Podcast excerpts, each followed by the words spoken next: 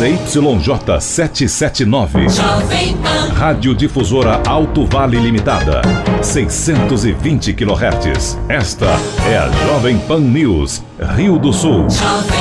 A rede da informação. Jovem Pan News. Jovem Pan.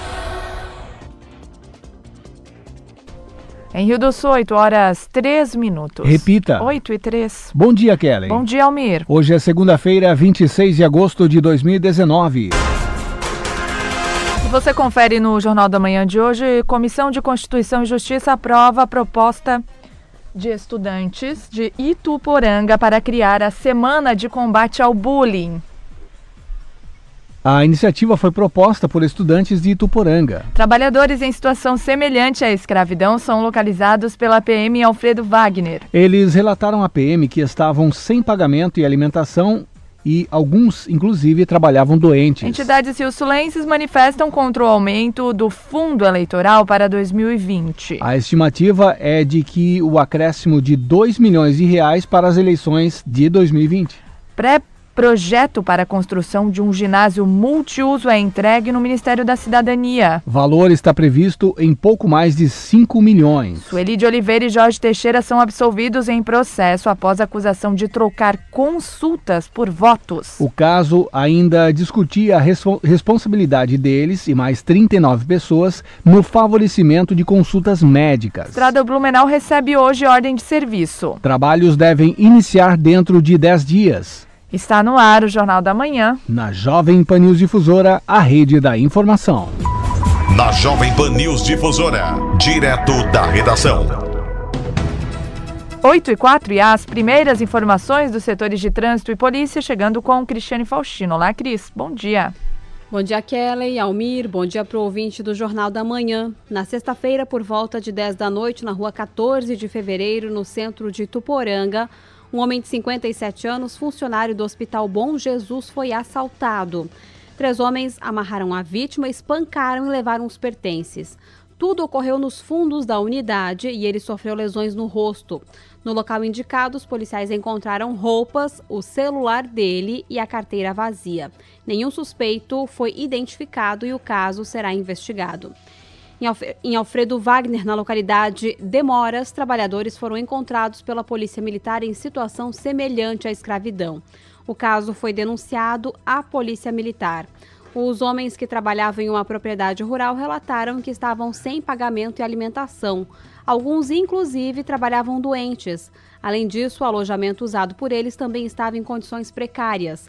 Os 15 funcionários atuavam no plantio de cebola. Eles são naturais do Sudeste, Norte e Nordeste do país. A assistência social foi acionada para providenciar alimentos e cuidados para as vítimas. O setor também vai acionar o Ministério Público. Foi registrado um boletim de ocorrência que será encaminhado à Polícia Civil. Os responsáveis pelos trabalhadores não foram localizados. No sábado, por volta de 20 para as 10 da noite, no KM 118 da BR 470 em Ibirama, o condutor de um palio com placas do município perdeu o controle da direção, saiu da pista e capotou o veículo.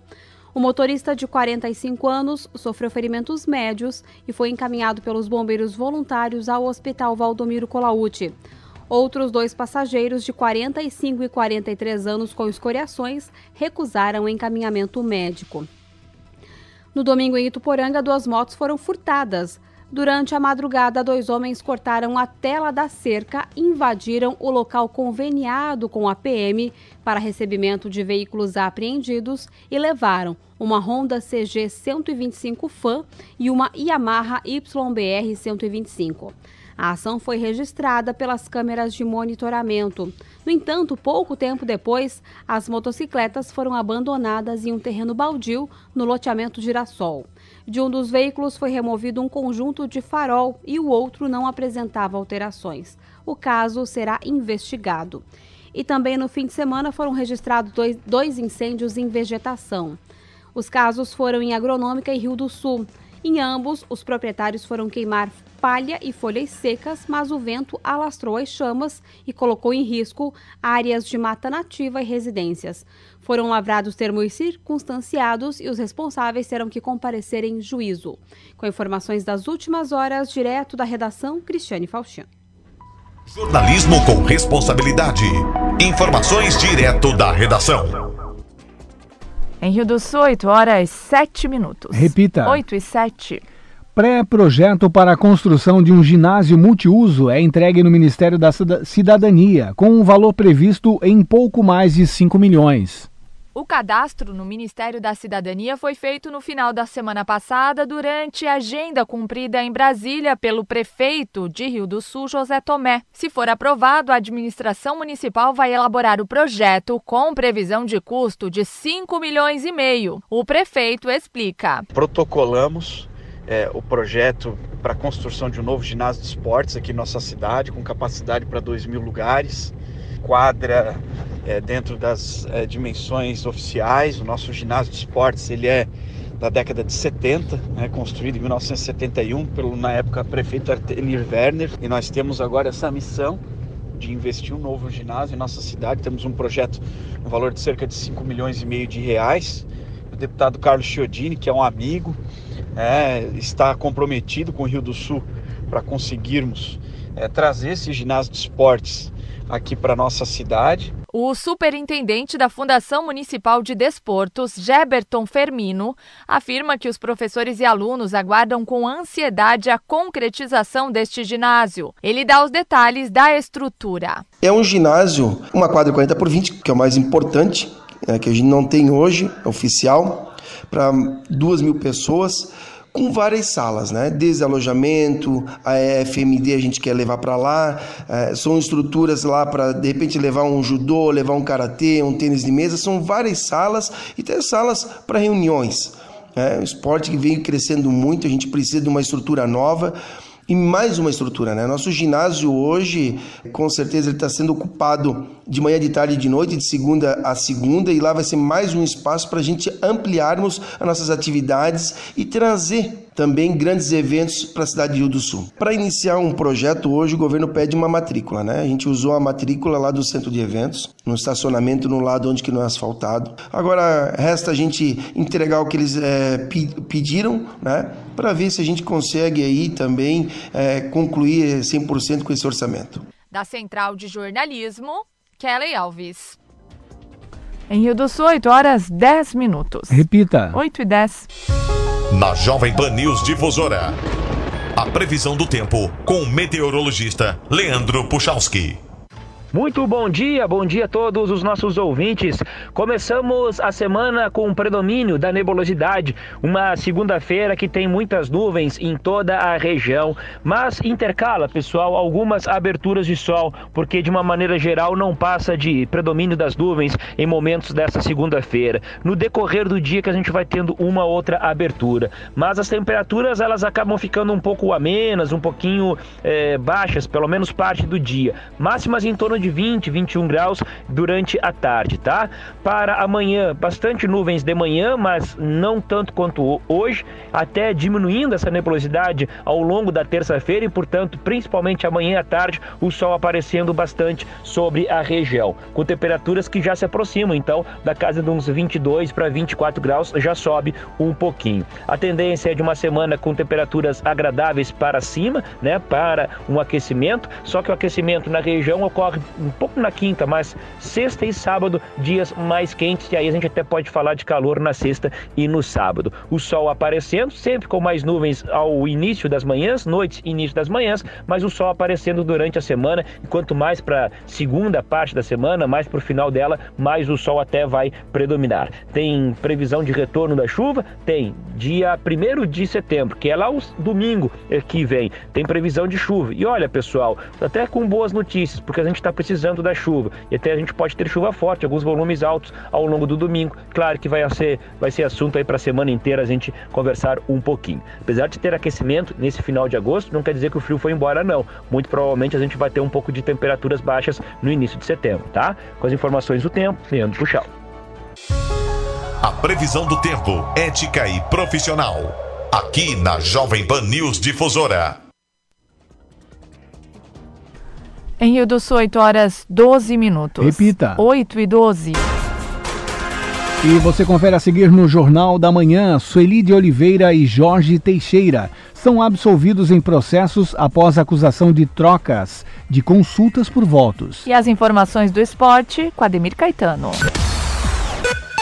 Jovem Pan News. Jovem Pan. Férias, você merece! Garanta já sua viagem na CVC e aproveite preços imbatíveis para embarques em julho, agosto e setembro ou programe já suas férias de fim de ano com entrada para 60 dias, tudo em até 12 vezes iguais. Passagens aéreas, diárias de hotéis, pacotes completos e muito mais. É hora de viajar, sair da rotina e descansar. Férias, você merece!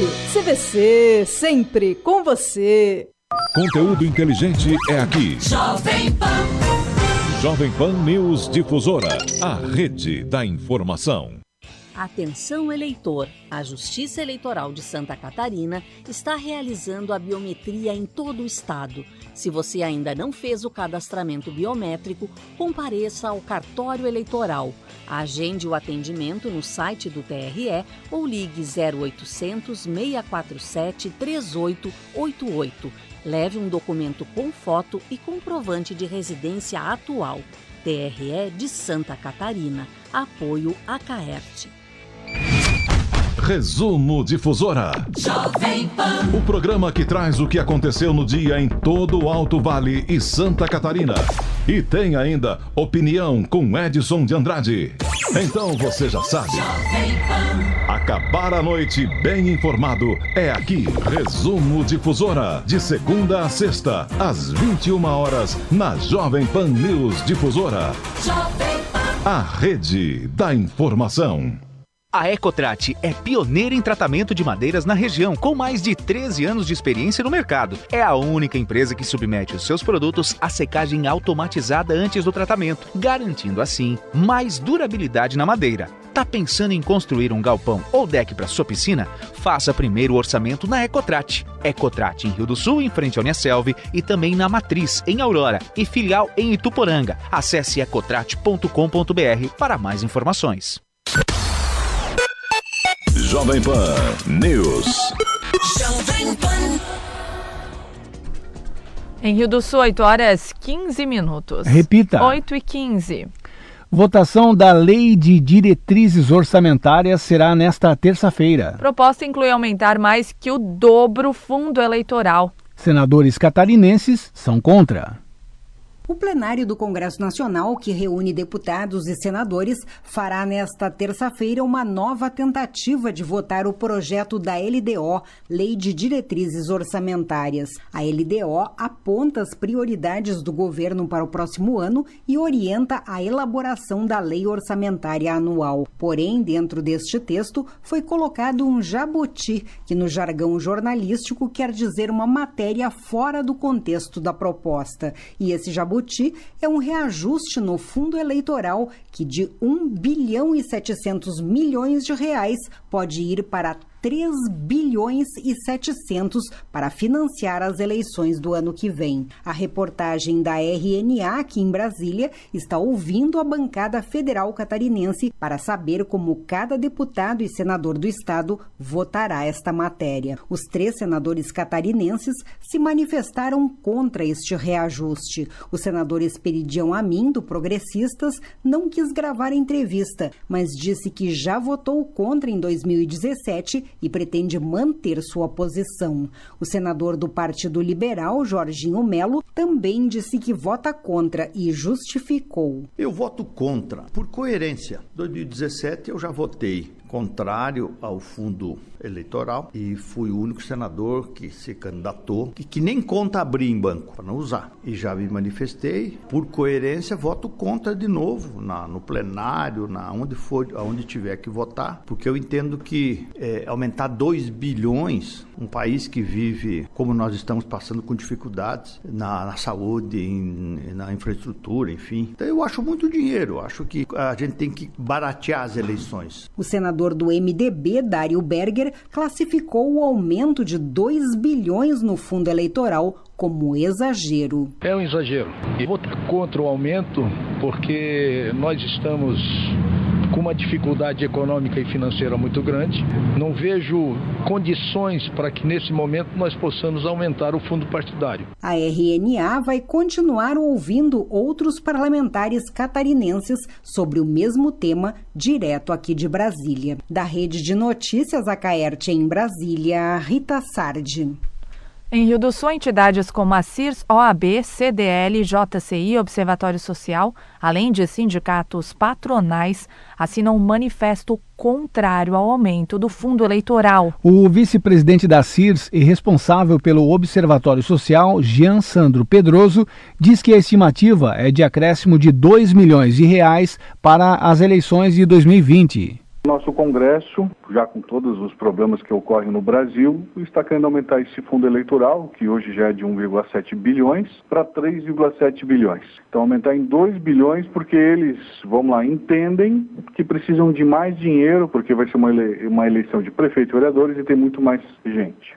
As práticas já são bem diferentes. Eles não precisam de mais dinheiro, eles precisam é, realmente usar bem o dinheiro que eles já têm hoje, de 1,7 bilhões. Então, nossa indignação, na verdade, é com isso, porque o Brasil passa por uma necessidade tão extrema de tantas carências para tantas outras coisas e eles querem tirar esse dinheiro de tudo isso que nós precisamos. Só para a gente ter uma ideia, o aumento de 2 bilhões significa hoje todo o dinheiro disponível para a manutenção das rodovias no Brasil. Então nós não queremos, na verdade, que eles aumentem esse fundo, que eles peguem esse dinheiro e coloquem, por exemplo, na nossa infraestrutura que é tão deficitária.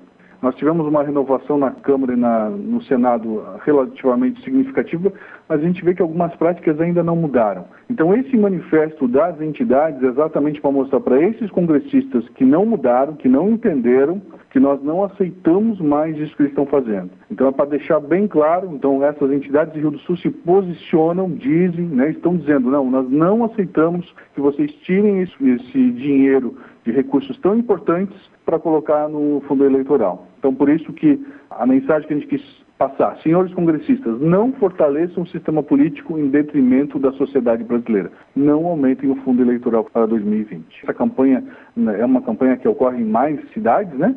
Que ela ganhe mais força que chegue na mão deles, porque eles, eles estão cientes, eles sabem que isso está acontecendo, que já tem uma campanha contra esse aumento. E a Comissão de Constituição e Justiça da Assembleia Legislativa aprovou o projeto de lei que cria a Semana de Combate ao Bullying. A iniciativa foi proposta por estudantes de Tuporanga. O projeto de lei, apresentado pelo deputado Milton Obos, do PSD, é uma sugestão dos alunos da Escola de Educação Básica Aleixo de la Justina de Ituporanga, que participaram do programa Parlamento Jovem Catarinense. O grupo entregou duas propostas produzidas por eles com a ajuda da equipe do Legislativo. De acordo com o Obus, a Semana de Combate ao Bullying deve ser realizada no mês de setembro. É uma iniciativa do Parlamento Jovem, né, que é um belo trabalho que a Escola do Legislativo, da nossa Assembleia Legislativa, proporciona aos jovens estudantes de todo o estado de Santa Catarina. E nesse caso, alunos da escola Aleixo de la Justina, lá de Ituporanga, fizeram essa proposição é, por sentimento deles próprios. Né? E que bom que a CCJ aprovou a continuidade de tramitação desse projeto. É um projeto que traz a conscientização no âmbito escolar, é, portanto, uma bela iniciativa dos alunos lá da Escola Aleixo de la Justina de Ituporanga. O objetivo é prevenir agressões físicas e psicológicas nas escolas estaduais por meio de orientação a familiares, professores e equipe pedagógica. Além disso, a ideia é divulgar e promover o programa de combate ao bullying, instituído em 2009. Em Santa Catarina, segundo pesquisa nacional de saúde escolar de 2016, realizada pelo IBGE, 68% dos estudantes do nono ano afirmaram que já foram humilhados por colegas. O levantamento ouviu mais de 3.500 jovens de 145 escolas públicas e privadas. O bullying, muitas vezes interpretado como brincadeira, interfere no processo de aprendizagem, chegando a impactar nos índices de evasão escolar. Da Central de Jornalismo, Cristiane Faustino. Em Rio do Sul, 8 horas 22 minutos. Repita. 8 e 22. O juiz da 26ª Zona Eleitoral, Fúvio Borges Filho, inocentou Sueli de Oliveira e Jorge Teixeira em uma ação penal. Além disso, o juiz da comarca de Rio do Sul, Edson Zimmer, também não considerou provas suficientes para a condenação. O caso ainda discutia a responsabilidade deles e mais 39 pessoas no favorecimento de consultas médicas. Em discussão desde 2012, a CPI da Saúde na Câmara de Vereadores de Rio do Sul ganhou mais um capítulo. É que após uma denúncia do Ministério Público em uma ação penal, o juiz da 26ª Zona Eleitoral, Fúvio Borges Filho, inocentou o ex-deputado estadual Jorge Teixeira e também a servidora pública municipal Sueli Terezinha de Oliveira e ainda quatro cabos eleitorais que trabalharam nas eleições de 2010. Além disso, as 33 pessoas supostamente beneficiadas também eram investigadas. A acusação é que eles teriam utilizado a estrutura do Sistema Único de Saúde para conseguir mais votos para Teixeira. Para o juiz, não há provas suficientes de que as pessoas tivessem sido beneficiadas. O Ministério Público chegou a juntar provas, como e-mails e depoimentos, que foram obtidos inclusive pelos vereadores na época da CPI, para tentar comprovar a ação. Ainda no processo, o MP apontava que algumas pessoas que não tinham residência comprovada em Rio do Sul eram atendidas pela Secretaria de Saúde do município através do benefício oferecido pela diretora Sueli de Oliveira. O juiz absolveu todos os réus, reconhecendo, de acordo com o artigo 386 do Código de Processo Penal, que não existia prova suficiente para a condenação. Da decisão cabe recurso. Da Central de Jornalismo, Lene Junsec. A Agência Nacional de Energia Elétrica publicou na semana passada os valores de reajustes para a tarifa de energia elétrica em Santa Catarina. Segundo o órgão, haverá uma redução de 9,77% para consumidores residenciais e uma redução média de 7,8% para consumidores empresariais. O diretor regional para o Alto Vale do Itajaí, Manuel Arizori Pereira explica que o valor já está sendo aplicado. Ele detalha que há uma expectativa de um impacto positivo também no desenvolvimento econômico.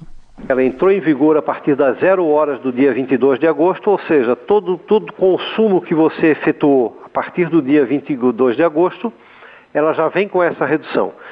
É evidente que por um período agora você vai ter isso parcialmente porque normalmente você vai pegar uma parte do seu talão de luz com a tarifa velha e uma parte com a tarifa nova. Mas já vai ser sentido no, no, na, qualquer fatura que você receber a partir do dia 23 de agosto, já vem com alguma redução. A grande redução foi a questão da parcela A da tarifa. A tarifa é dividida em duas partes. Uma que nós chamamos parcela B, que são os custos para administrar a concessionária, que é a parte que pega folha de pagamento, investimentos, manutenção e operação da Celesca, e a outra parte da tarifa, que é chamada parcela A, que são os custos para que são os custos opera, não operacionais da concessionária, são os impostos, os encargos setoriais, encargos financeiros, compra da energia elétrica, toda essa parte que a Celesc não tem administração direta. E nessa parte, basicamente, houve uma redução muito grande. E com isso, o governo implementou essa tarifa para o Estado de Santa Catarina com essas melhorias que traz nesse momento de desemprego, enfim, um alívio para toda a sociedade. Isso pode impactar de alguma forma também na produção, na indústria ou até mesmo eh, nos setores econômicos aqui do Alto Vale Itajaí? Essa redução, quem sabe, pode estimular a produção? Isso vai estimular, eu acredito, o estado de Santa Catarina como um todo, porque normalmente a sociedade está acostumada a ter um reajuste positivo, a todo ano se ter 3, 4% no incremento da fatura de energia elétrica. Ao longo de um bom tempo não se teve uma redução no índice tão grande, por assim dizer, para ter uma ideia, o, o efeito médio para a sociedade é da ordem de 7,8%, mas isso com certeza vai reduzir o custo operacional das empresas. e reduzindo o custo operacional da empresa, normalmente isso se transforma em investimento. Então você pega uma fatura que pegue algo aí da ordem de, digamos, 100 mil reais, você tem uma redução da ordem de 5,53, é algo em torno de 5.500 de redução por mês. É algo que vem a somar num contexto que se o reajuste já fosse zero, seria um grande negócio. Imagine então com um reajuste negativo. Em Ibirama, Lesc celebra a memória do ex-deputado Aldo Schneider. A Assembleia Legislativa realizou nesta sexta-feira uma sessão solene em homenagem ao ex-deputado Aldo Schneider, falecido em agosto do ano passado. A solenidade reuniu autoridades e lideranças do Alto Vale do Itajaí na sede da Sociedade Desportiva União, no município de Ibirama. A cerimônia relembrou a trajetória do deputado que começou a carreira política no Alto Vale nos anos 1980. Natural de Agrolândia, foi vereador em Ibirama, três vezes prefeito de Vitor Meirelles e secretário de Desenvolvimento Regional. Em 2010, foi eleito deputado estadual pela primeira vez pelo então PMDB, sendo reeleito para a Assembleia em 2014. Em 2018, foi escolhido como 49º presidente do Legislativo catarinense, mas não chegou a concluir o mandato. O deputado faleceu em agosto do ano passado, aos 57 anos, após uma longa batalha contra o câncer. A sessão solene foi proposta pelo deputado Jerry Comper, do MDB, que foi chefe de gabinete de Aldo Schneider. O parlamentar disse que a história do ex-deputado é motivo de orgulho para a região. Orgulho de todos aqui da região, de todos amigos de você, de todos aqueles que naquele momento é, puderam é, ajudar o Aldo a chegar a vereador, a prefeito, a deputado. Tenho muito orgulho de poder, nessa noite, estar homenageando o meu amigo. Tenho muito orgulho de estar lá na Assembleia Legislativa representando não só as pessoas, mas com certeza representando o Aldo, dando continuidade a esse grande trabalho que o Aldo vinha fazendo. O evento também teve a presença do deputado federal Rogério Peninha Mendonça, do MDB, que lembrou a longa amizade com Schneider. E eu tive o privilégio de ser muito, muito amigo dele, muito próximo, né? É, começamos juntos na política, quando eu fui vice-prefeito, ele foi vereador aqui em Ibirama. E de lá para cá a gente sempre esteve juntos. Né? Então nos separamos por essa circunstância mas eu digo sempre, além do carinho, do respeito, né, eu é, sempre eu considerei o melhor amigo que eu tive na minha vida. É, eu tenho certeza que ele ainda teria muitos espaços para galgar na política. Eu, eu até dizia que para o Aldo o céu era o limite na política. Representando a família na cerimônia, Doraci Schneider falou do legado deixado pelo irmão. O legado que ele deixou para todos nós foi que ele sempre foi muito preocupado com todos. É, hoje é, um, é uma honra estar aqui homenageando ele e assim, ele foi muito importante para todos. Eu acho que essa homenagem é muito válida para ele. Ele deixou um grande legado assim de exemplo para a família, para todos. De Ibirama, repórter João Guedes para a Rádio da Assembleia Legislativa. Em Rio do Sul, 8 horas 30 minutos. Repita. 8 e meia. Os principais campeonatos. As disputas esportivas. Os destaques do Alto Vale. Aqui na Jovem Pan News Difusora. Esporte. Olá, Ademir Caetano. Bom dia. Bom dia, bom dia, Kellen, Almiro, nossos ouvintes, chegando com as informações. O Brasileirão da Série A, sua 16 rodada, Atlético Mineiro 0, Bahia 1. O Grêmio venceu o Atlético Paranaense por 2 a 1 Santos vencia o Fortaleza por 3 a 0 e o Fortaleza empatou. Santos 3, Fortaleza também 3. O Vasco venceu o São Paulo por 2 a 0. O Goiás no finalzinho fez o segundo e ganhou do Inter por 2 a 1. O Ceará 0, Flamengo 3, Havaí e Corinthians 1 a 1 e o CSA e o Cruzeiro também ficaram no 1 a 1. Hoje no Engenhão às 20 horas o Botafogo recebe a Chapecoense. No dia 10 de setembro, uma terça-feira, o Palmeiras e Fluminense às 21 horas na Arena Palmeiras, fechando assim essa 16 rodada. Tem um novo líder, é o Flamengo agora que tem 33 pontos, 10 vitórias e saldo de 17. O Santos 33 pontos, 10 vitórias e saldo 11. O Palmeiras tem 30 pontos, ainda joga na rodada, tem saldo de 14. É, o São Paulo é o quarto com 30 pontos. O Corinthians tem 28 e o Atlético Mineiro fecha, fecha o G6 com 27 pontos. o Internacional e o Bahia com 24, o Atlético Paranaense e o Botafogo com 22, o Botafogo que joga hoje, o Goiás tem 21, o Grêmio 21, o Ceará e o Vasco tem 20, o Fortaleza 18, o Cruzeiro com 15. Abrindo a zona do rebaixamento, a equipe do, da Chapecoense com 13, mas joga hoje, Fluminense 12, também vai jogar aquele jogo contra o Palmeiras, e o CSA com, com 12, e o Havaí é o último com 7 pontos, né? Então tá aí o, o Flamengo só perde a liderança se o Palmeiras vencer a equipe do Fluminense no próximo dia 10. Claro que isso é um jogo que vai e vão ser uh, jogado ainda, é que vai ser jogado. E o tem que fazer uns quatro gols para tirar o saldo 17 contra 14, né? É claro que nós teremos a rodada antes, já no dia primeiro, nós também vamos ter já o jogo envolvendo a equipe do Flamengo e o Palmeiras no Maracanã, dia 1 às 16 horas. Então, Claro, antes do jogo do dia 10 ainda teremos este, este confronto entre essas duas, duas equipes. O, o Botafogo e, o, e a Chapecoense então jogam hoje no Engenhão a partir das 20 horas. O brasileiro da Série B, a 18ª rodada, Bragantino e Curitiba 1 a 1, Atlético Goianense e Brasil de Pelotas 0 a 0. O Cuiabá venceu o Botafogo por 2 a 0, Paraná Clube Criciúma 0 a 0, Oeste Vila Nova 1 a 1, Londrina 2 São Bento 4, Vitória Operário 0 a 0, Ponte Preta Esporte 2 a 2, o Figueirense CRB 2 a 2 e o América Mineiro venceu o Guarani por 3 a 2.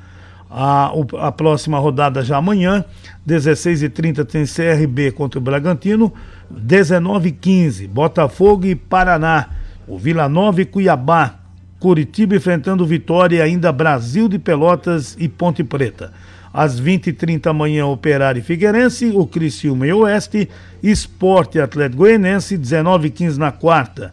O Guarani e Londrina, no mesmo horário, na quarta, São Bento recebe o América Mineiro. Portanto, os jogos nós teremos de mais uma rodada do Campeonato Brasileiro desta série, desta série B. A classificação após o fechamento da décima Oitava rodada, o Bragantino 35, Curitiba 33, Atlético Goianense 38 vitórias, o Esporte, o Esporte fecha o Z4 com 30 pontos, tem 7 vitórias.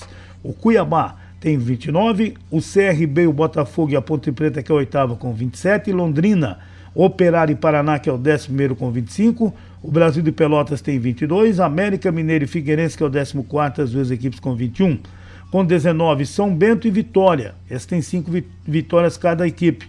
Abrindo a zona do rebaixamento, Vila Nova com 19 só tem quatro vitórias, o Oeste 19 tem três vitórias, o Criciúma 18 e o Guarani com 13 pontos até o momento.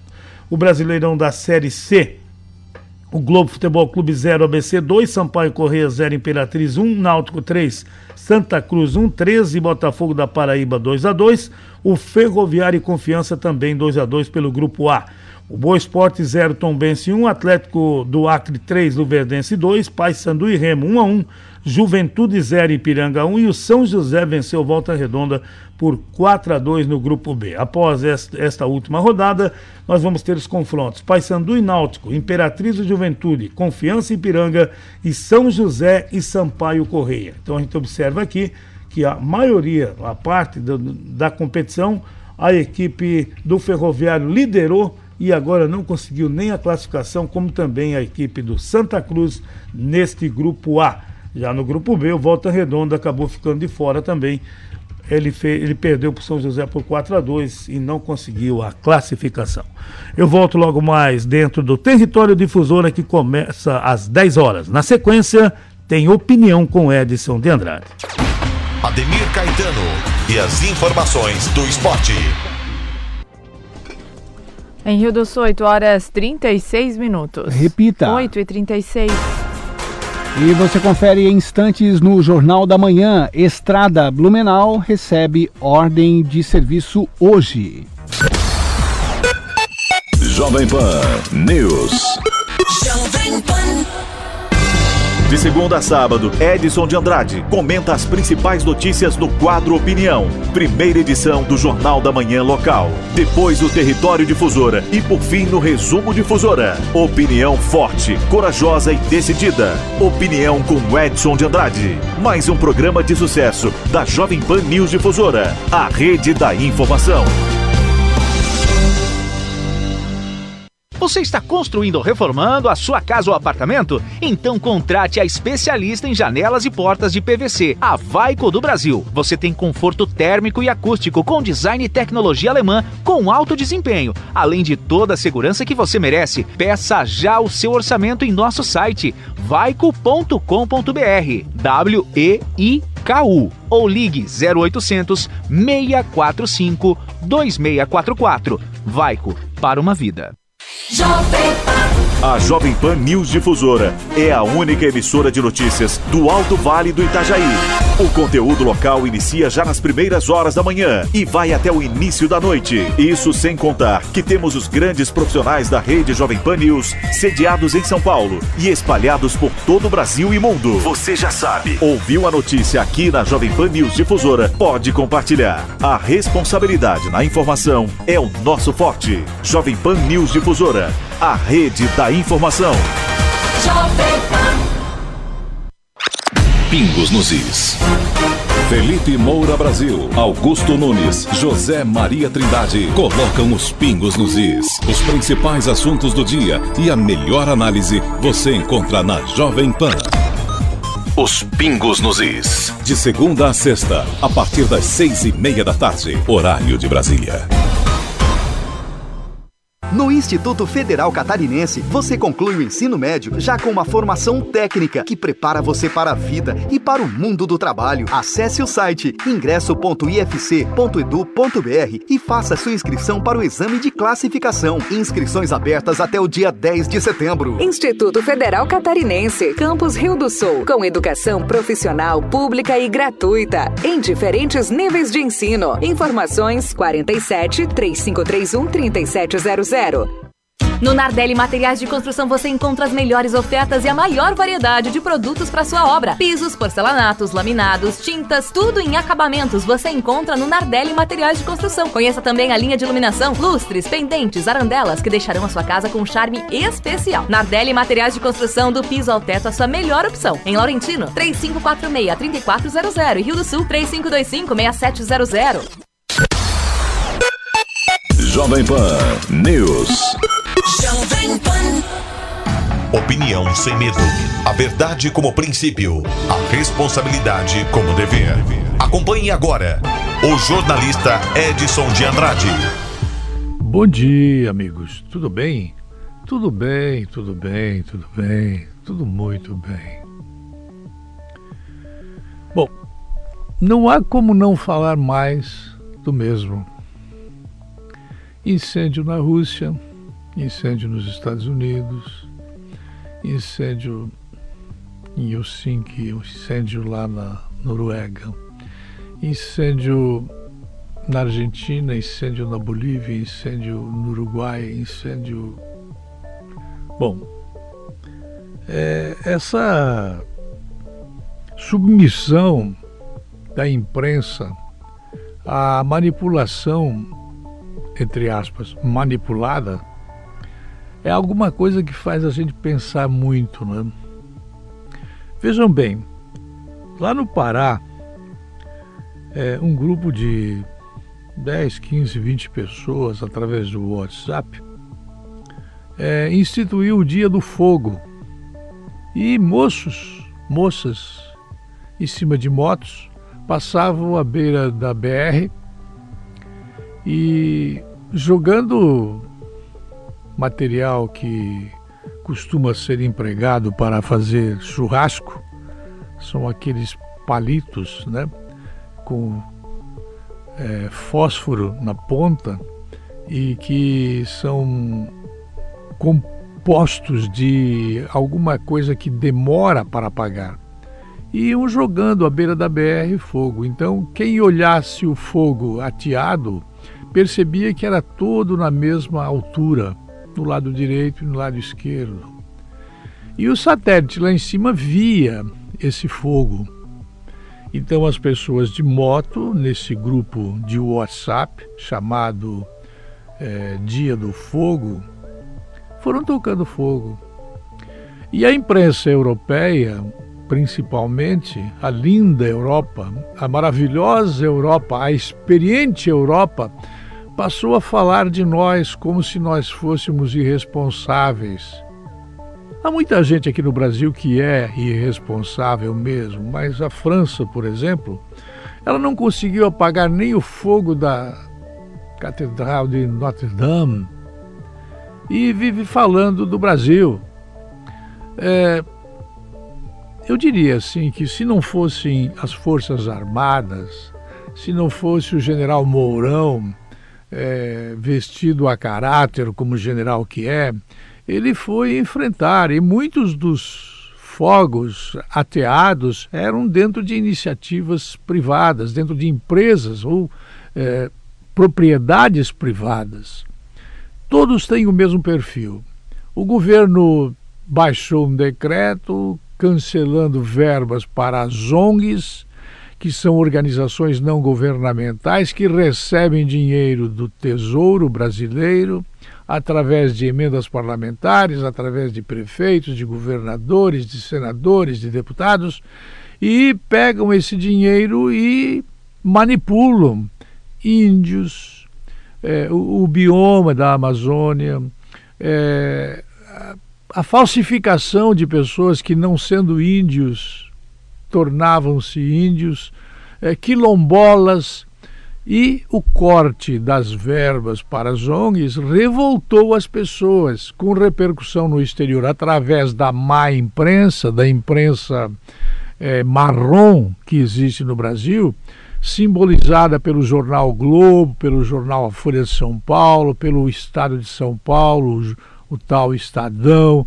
através da Veja, através da Isto É, no exterior, a repercussão foi que o governo cortou as verbas das ONGs para que eh, sejam abandonados os cuidados que supostamente as ONGs faziam da Amazônia. Lê do engano da imprensa e dos seus editores, dos seus donos. Por quê? Cortar a verba das ONGs é exatamente fazer o que deveria ser feito porque as ONGs estavam empregando dinheiro particular para manipular, para fazer estradas particulares, privadas, dentro de áreas que seriam áreas ainda não medidas dos índios e lá fora todo mundo começou a dizer que o governo estava deixando tocar fogo na Amazônia. Uma mentira, uma grossa mentira que se não fossem as Forças Armadas agirem para apagar os fogos em vários lugares, as ONGs estariam ainda revoltadinhas. Como foram presos muitos donos de ONGs né, que recebiam poupu das verbas indevidamente, nós ainda estaríamos enfrentando esse problema que, graças às Forças Armadas, é, o fogo está minimizado e está sob controle não temos mais fogo ou menos fogo do que tem Europa, do que tem muitos países em todo o mundo. Eu volto às 10h40. Até lá. A linha editorial da Jovem Pan News Difusora, através da opinião do jornalista Edson de Andrade.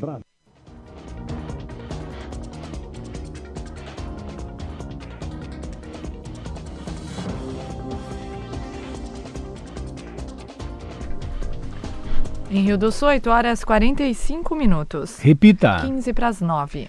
A empresa MG da cidade de Ibirama, vencedora da licitação para a revitalização da estrada Blumenau, vai receber a ordem de serviço para iniciar a execução dos serviços. A proposta foi de quase 7 milhões e meio. O prefeito de Rio do Sul, José Tomé, explica que o ato da assinatura será público, quando também devem ser esclarecidas dúvidas dos moradores que serão impactados pela obra. A expectativa é que os trabalhos iniciem até 10 dias após a assinatura. Estaremos apresentando todo o projeto é, da revitalização do primeiro lote da Estrada Blumenau, com a presença dos técnicos da prefeitura e também engenheiros da empresa vencedora da execução da obra de revitalização, é, até porque no momento, lá no ato, nós estaremos dando a ordem de serviço para a empresa é, iniciar os trabalhos da revitalização da estrada Blumenau. Serão duplicados cerca de 2 quilômetros da via, é, resolvendo questões, gargalos de mobilidade urbana naquela região bastante grandes, problemas antigos e com todo esse estudo, com todo esse trabalho elaborado, esse projeto que foi pensado a longo prazo, nós estaremos é, é, dinamizando e muito o trânsito naquela região. Haja vista que o projeto também contempla a calçada dos dois lados e a nova ciclovia, é, e isso é bastante importante para aquela região. E nesse sentido, a gente aproveita para convidar toda a comunidade né, dos bairros Bremer, Bela Aliança, Tabuão, Barra do Tabuão, é, do loteamento Jardim Bianchetti, da rua Vitória Ropelato, para que se façam presentes é, nessa reunião que vai ser bastante importante. A presença é, da comunidade é, nesse momento é ela, é, ela é muito positiva porque é evidente que uma obra desse vulto vai gerar transtornos, nós teremos é, é, adequações no trânsito em caráter de urgência, temporário, para atender essa demanda da obra que vai gerar na localidade. E a gente quer explicar isso para a comunidade também segunda-feira à noite. E a reunião vai ocorrer no salão é, da paróquia ao lado da nossa, do Colégio Estadual Luiz Ledra.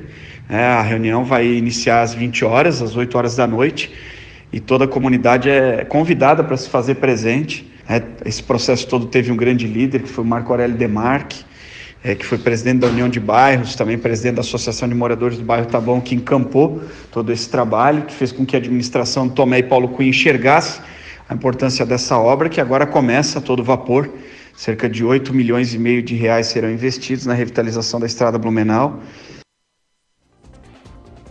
E o governador Carlos Moisés assinou a medida provisória da tributação verde que trata da nova política de tributação de agrotóxicos, em Santa Catarina. A medida foi adotada após uma reunião entre entidades agrícolas e representantes do Estado.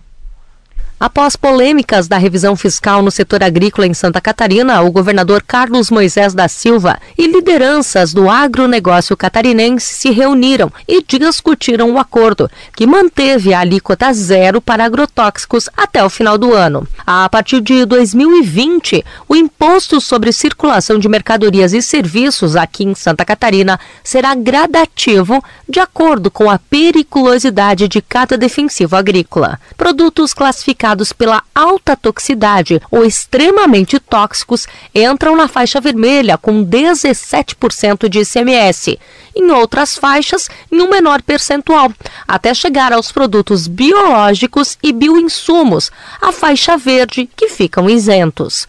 O governador Carlos Moisés explica que, segundo informações dos órgãos, a maioria dos defensivos utilizados em Santa Catarina estão na faixa de menor periculosidade. 60 a 70% dos produtos utilizados em Santa Catarina estão na faixa verde e azul. O governo já trouxe para a mesa uma medida provisória em que ele qualifica os produtos mais agressivos e tributa mais. Essa chamada tributação verde, o setor não é prejudicado, consegue fazer as entregas para esse ano e o ano que vem, obviamente, esse assunto será pauta do CONFAS e a gente deve levar essa nova política de tributação dos defensivos agrícolas, dos agrotóxicos, para todo o Brasil. O presidente da Federação da Agricultura e Pecuária do Estado, José Zeferino Pedroso, destaca que a reunião foi longa. A perspectiva de não prejudicar a safra que já foi plantada este ano foi um ponto positivo na avaliação dele. Ao menos essa safra nós achamos que resolve a preocupação dos nossos produtores e nós fazemos questão e frisamos muito claro isso, que nós gostaríamos de estar em igualdade de condições com os demais estados. Até 31 de dezembro nós vamos estar. A partir do dia 2 de janeiro, aí nós vamos saber como vai se comportar o CONFAS e também aqui fica a torcida de todos nós produtores que haja essa reforma tributária onde certamente vai ser uma página virada tudo que nós estamos discutindo hoje. O governo de Santa Catarina aposta que a proposta seja aprovada no CONFAS, até mesmo pelo pioneirismo em implantar a tributação verde. A intenção do governo é desestimular o uso dos agrotóxicos que mais poluem, para incentivar o uso dos com menor potencial tóxico, ou até os que não agridem a natureza, como bioinsumos e insumos orgânicos. O novo texto tem validade retroativa a partir de 1 de agosto, mas precisa ser aprovado pela Assembleia Legislativa de Santa Catarina para não perder a validade após 120 dias. Da Central de Jornalismo, Lene Junsec. Em Rio do Sul, 8 horas e 51 minutos. Repita. 8 e 51. O Jornal da Manhã da Jovem Pan News Difusora termina aqui. Apresentação Omir Marques. E Kelly Alves. Produção Central de Jornalismo do Grupo de Comunicação Difusora. Sonoplastia Jonathan Laguna. Direção Executiva Humberto Wolff de Andrade. Diretor-Geral e Jornalista Responsável Edson de Andrade. Uma boa segunda-feira, uma excelente semana. Fique agora com o Jornal da Manhã Nacional, parte 2.